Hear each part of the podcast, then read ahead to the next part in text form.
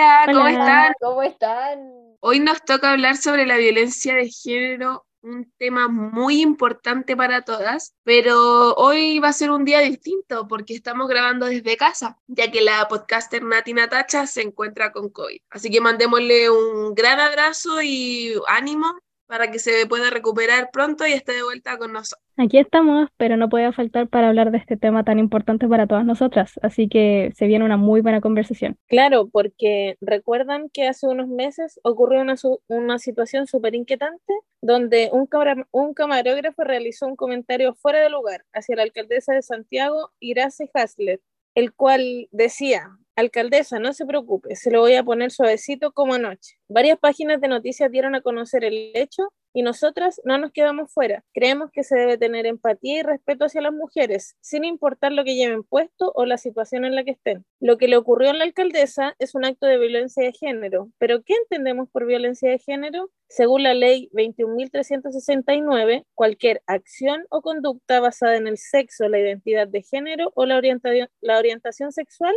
o la expresión de género de una persona, que le cause la muerte, daño, sufrimiento físico, sexual o psicológico, tanto en el ámbito público como en el privado.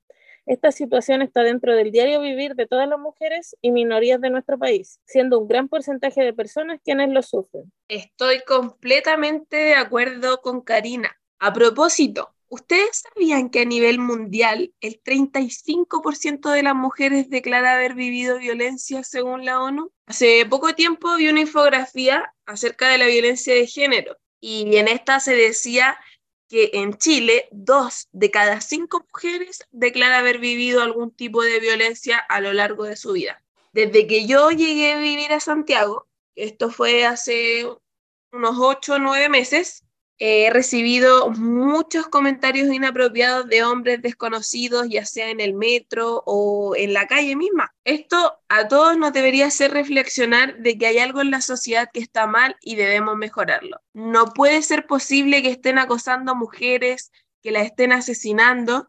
En la misma infografía se mencionaba que la mayor tasa de femicidios en Chile entre el año dos mil dieciocho y dos mil veinte había sido el año dos mil diecinueve. Y los femicidios frustrados habían sido en el dos mil veinte. Año tras año van aumentando los casos de violencia, ya sea general, psicológica, física, sexual, en contra de las mujeres, y hay que hacer algo al respecto de esto. Concuerdo con Bárbara, porque lamentablemente todas hemos pasado por eso. Pero uno de los temas que también se ve involucrado en la violencia de género es la existencia de diversos conceptos, como por ejemplo la diversidad sexual, orientación sexual, sexo biológico y la expresión de género. Pero primero, ¿nosotras qué conocemos por diversidad sexual? Según la definición, la diversidad hace referencia a la posibilidad que tiene una persona de vivir su orientación sexual, identidad de género, de manera ri- libre y responsable. En esta definición tocamos un punto muy importante, que es la orientación sexual, que es la atracción emocional, afectiva y sexual por otra persona. Y aquí es donde nacen los términos heterosexual, homosexual y bisexual.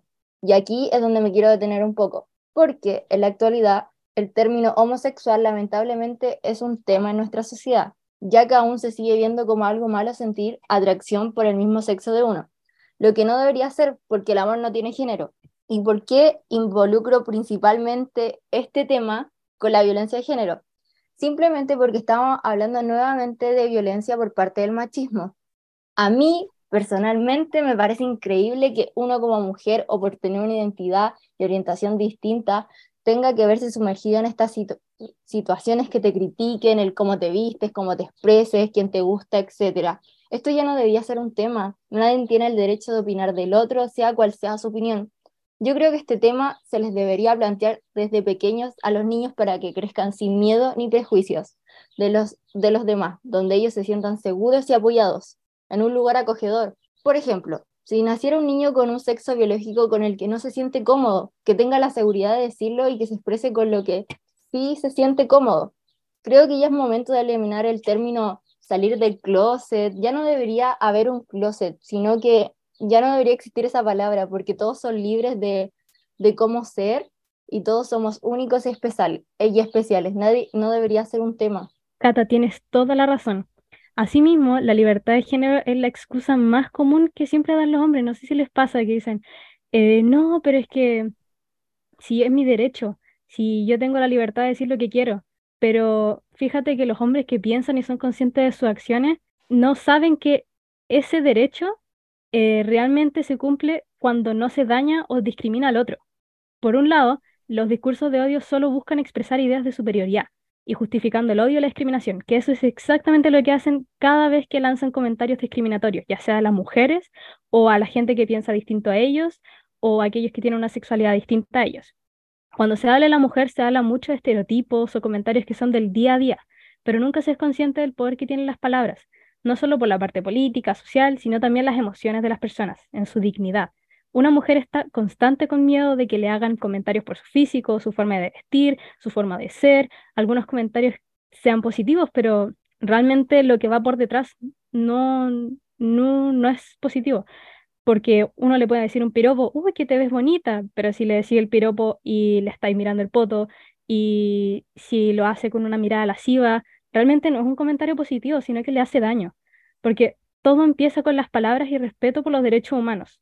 La libertad de expresión es clave, sustentada con valores universales como tolerancia, pluralismo, igualdad y a la no discriminación. Todo esto que acabo de mencionar debe ser enseñado desde pequeños, y así es como comienza el cambio. Es fuerte todo lo que hemos mencionado anteriormente, cómo nos damos cuenta de las distintas situaciones por las que pasamos, pero nos damos cuenta que las mujeres viven con miedo día a día, ya que en la sociedad en la que estamos es una sociedad machista. Pero nuestro rol hoy en día como jóvenes es hacer un cambio. No debemos conformarnos con lo que, lo poco y nada que tenemos. La equidad de género es posible, pero para ello necesitamos eh, hacer un cambio de mentalidad para todas las personas. Ningún comentario debe ser aceptable, no importa la ropa, la situación, las personas que lo hicieron. Todos somos humanos y debemos tratarnos con respeto y como iguales. Esperamos que esta conversación les haya hecho sentido y puedan empezar a cambiar desde los más pequeños, educando a su familia, a sus amigos y a aquellas personas que cometan errores para que no vuelvan a ocurrir y sean conscientes de sus acciones y de sus palabras.